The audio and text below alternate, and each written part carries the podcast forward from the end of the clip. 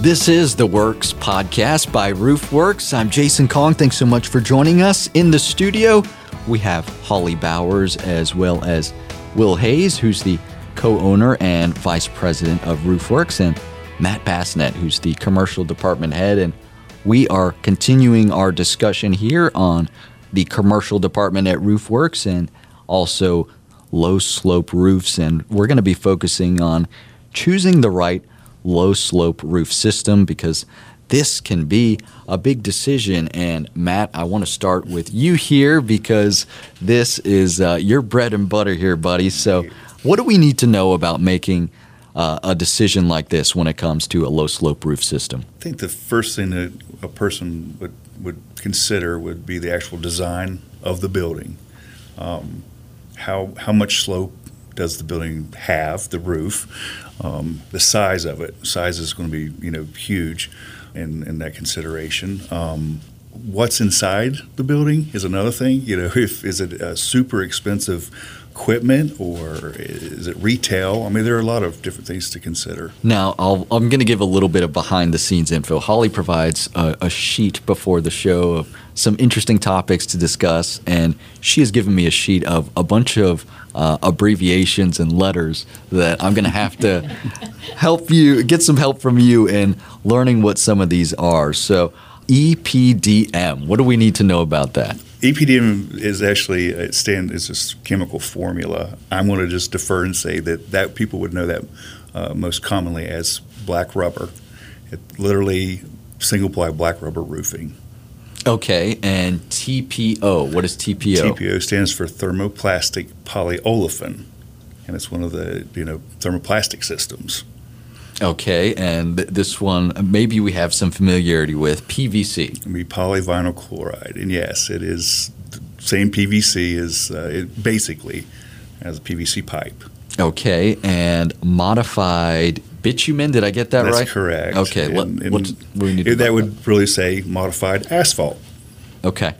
Um, now, so we've we've heard of these four options. What do we need to know about each of them? What are the pros and cons of each? Pros and cons. I'm just going to start with EPDM. Okay. EPDM, uh, it's tried and true. It's been around a long time.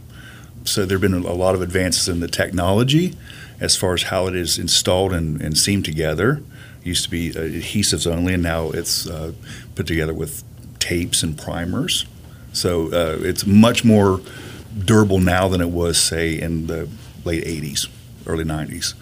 TPO, the it is one that is the newest of the group. Even in the last say uh, 20 years or so, I would say maybe 20 years, there have been um, chemical, you know, formulation things they had to tweak and work out. You know, I'd say the, the recent years, it's it, it, seems to be holding its own. It's basically white, tan, or gray. This would be your common colors.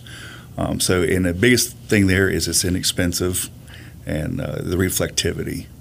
PVC, I hate to say that's my fave. That's the, it's a single ply. It's been around a long time. Um, it's probably the more expensive of the group, um, but it also is tried and true. It is uh, it's very durable and it's chemical resistant, so it's really good on um, bakeries and uh, restaurants, places that have a lot of grease producing equipment. It's also uh, it can take standing water PVC, the same stuff that the uh, pool liners, swimming pool liners. So you know it can hold water. Uh, modified bitumen. I'll just go to that one. Modified bitumen is uh, is a multi-ply system.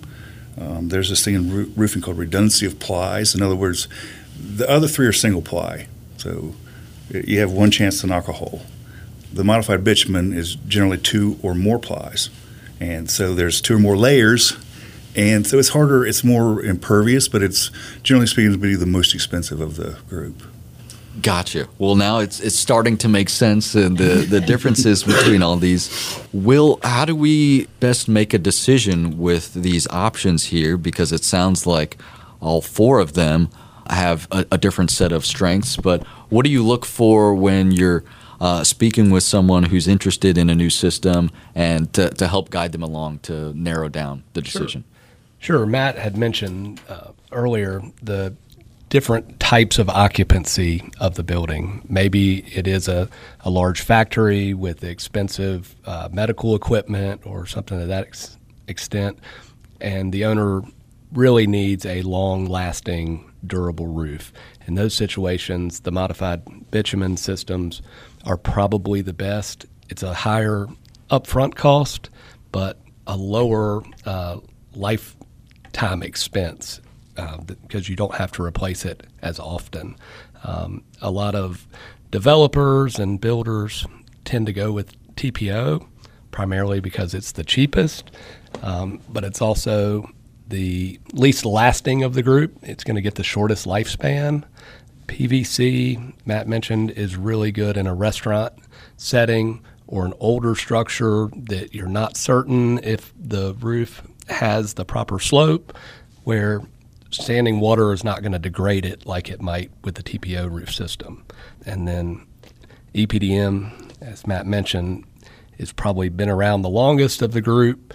And with the advances in adhesives and the new tapes and primers, it's a system that I would strongly consider. All right, Matt. So, you know, people listening to this, they, they also want to know about what this means for their pocketbook. So, how, how do these uh, break down in terms of pricing? Uh, you know, are there tiers when it comes to this? What, what do we need to know? Uh, as far as just, I think we mentioned earlier, but it would TPO uh, is going to be the least expensive. EPDM, PVC are probably um, tit for tat, um, and the modified bitumen, of course, is going to be the you know most upfront cost, as Will said. Easier to maintain, it lasts longer. So over the long term, it's going to be better for you know. Thank you for going over the how pricing breaks out into tiers there. What do we need to know about warranties? Because that's also going to help factor into someone making a decision. Uh, what do we need to know about manufacturer warranties when it comes to these options? Generally speaking, uh, the four, the three single plies and the and, and the multi-ply system, the mod bit system, um, are all going to have the same warranties as far as they could they um, they're going to qualify for the same warranty periods. Um, anymore or you know currently 15 years is about a, the least amount of warranty that a commercial system is going to you know get. Um, and some of them can go up to 30 years. There's a lot of extra steps that have to go once you go past 20 but so you're looking 15 to 20 years is pretty much the norm for the warranties of any of the systems listed here. Excellent. That's helpful information for someone who's trying to make this decision. And Matt, you mentioned some, uh, there might be some extra steps. Can you uh, elaborate a little bit more on that when it comes to the warranties? Yeah, the first it's going to cost more. so to, to, to for every every you know um, frame or time frame of warranty as, as it steps up, uh, then you know up front there's that cost more you know per foot. Other steps would be um, the flashings, the detail work that we talked about earlier, where the, the devil lives, the devil's in the detail, the expense. Um, generally, they have to be doubled. Once so, a 15 and 20 year warranty really is just a cost for the most part. I'm speaking generally here. So 15, 20 year, the systems go down the same for the most part. Um, thickness of the membrane in your single plies um, is required. It, it, there's a minimum for to do it to a 20, but the details in general are, are the same. Once they go from 20, 25 to 30, then the flashings are normally double layered. So the customer is, you know, paying to have two times as much material installed on the corners, um, you know, and around certain penetrations. Gotcha. Well, that that certainly does make sense. And you know, in terms of warranties, we've been talking about manufacturer warranties. Is, is your work wrapped into that as well? Yes. So roofers is, is we would be, um, you know, quote on the hook for the first two years. Uh, and, and, then, so what happens is the the, the, the new roof is, um, is is completed. Uh, you know, we, we've done all the paperwork. We've scheduled the inspection. Inspection comes out. The inspector comes out, passes. You know, we, we've got the warranty now. We've given that warranty to the client. You know, along with that, we're you know they have our two-year warranty. At the end of the two years, before Roofwerks is no longer responsible, or whatever you put it, um, the, the roof become is re-inspected, and at that time, the manufacturer has the opportunity to go back over the whole system, find any deficiencies that, that may have occurred or uh, in that first two-year time period, and then we would have to go and fix those on you know on our dime at our cost before it would they would you know take the warranty period forward. Gotcha. That makes perfect sense. And Holly, for those who want to see some of this stuff up close and personal, you know, I, we've we've talked about the showroom before, and I can speak for myself where I'm the type of person who probably just show up and be interested and wanting to know, but um, it might be helpful to have a few questions in mind, maybe to get your brain going uh, before you go to the showroom.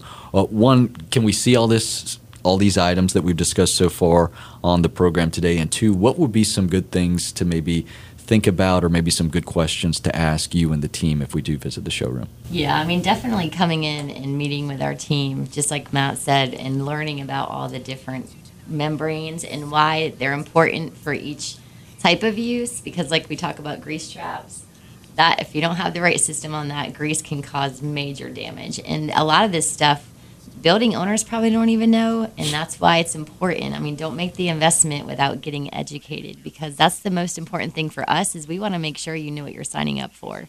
We don't want to sell you a system that isn't going to work or not function without giving you a heads up to say hey this is what we suggest and here's why. And that's the reason why take your time schedule an hour appointment because you're going to learn a lot just like you did on the show today. There's probably a lot of things that you just heard that you had no idea about and it's just more important than anything else when you're anytime you're spending money just yeah. be smart anytime we can make a more informed decision as opposed to a less informed decision, that's always a wonderful option. And coming out and checking out the showroom is a wonderful idea if you would like more information. Well, uh, I want to thank everyone in the studio here today Will Hayes, co owner and Vice President of Roofwerks, Matt Bassnett, Commercial Department Head, and also Holly Bowers, as always, for their expertise and information. If you want to learn more, you can go to roofwerks.com. That's W E R K S, roofwerks.com. You've been listening to the Werks podcast by Roofwerks. Thanks so much.